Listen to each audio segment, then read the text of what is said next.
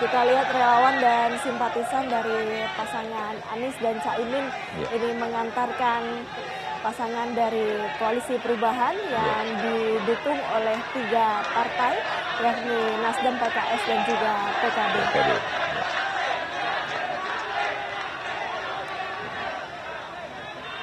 Nah, ini para pimpinannya, pimpinan partai-partai ini berada di belakang ya kelihatannya ya. betul. ya.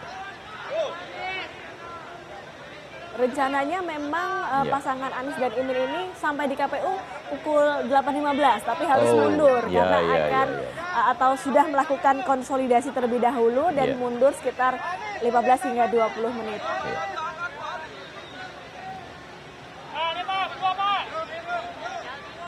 Prosesi mereka ini sudah dimulai dari kantor masing-masing Iya. partainya ya. Kalau kita lihat dari pagi. Dari jam 4.30 waktu di Indonesia Barat, pasangan ini sudah berkegiatan Ya. melakukan konsolidasi dan silaturahmi Iya. di partai-partai pengusung.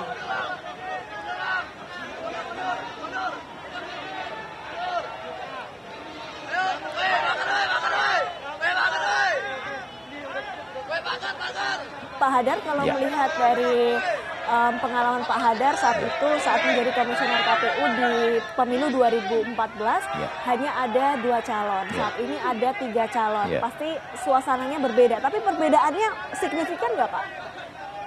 Eh, saya kira eh, cukup nyata ya dalam artian sudah pasti dalam artian jumlah pasangan Iya, calon iya, iya. sudah hati. Em, kemudian te- kalau kekuatan-kekuatan politiknya em, juga cukup bervariasi begitu ya. Em, tapi persisnya apa sebetulnya nanti kita coba lihat di eh, dokumen-dokumen misalnya visi misi program mereka begitu ya.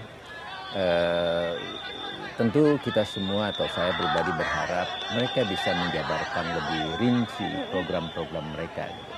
Kalau visi saya kira semua ya sama karena kita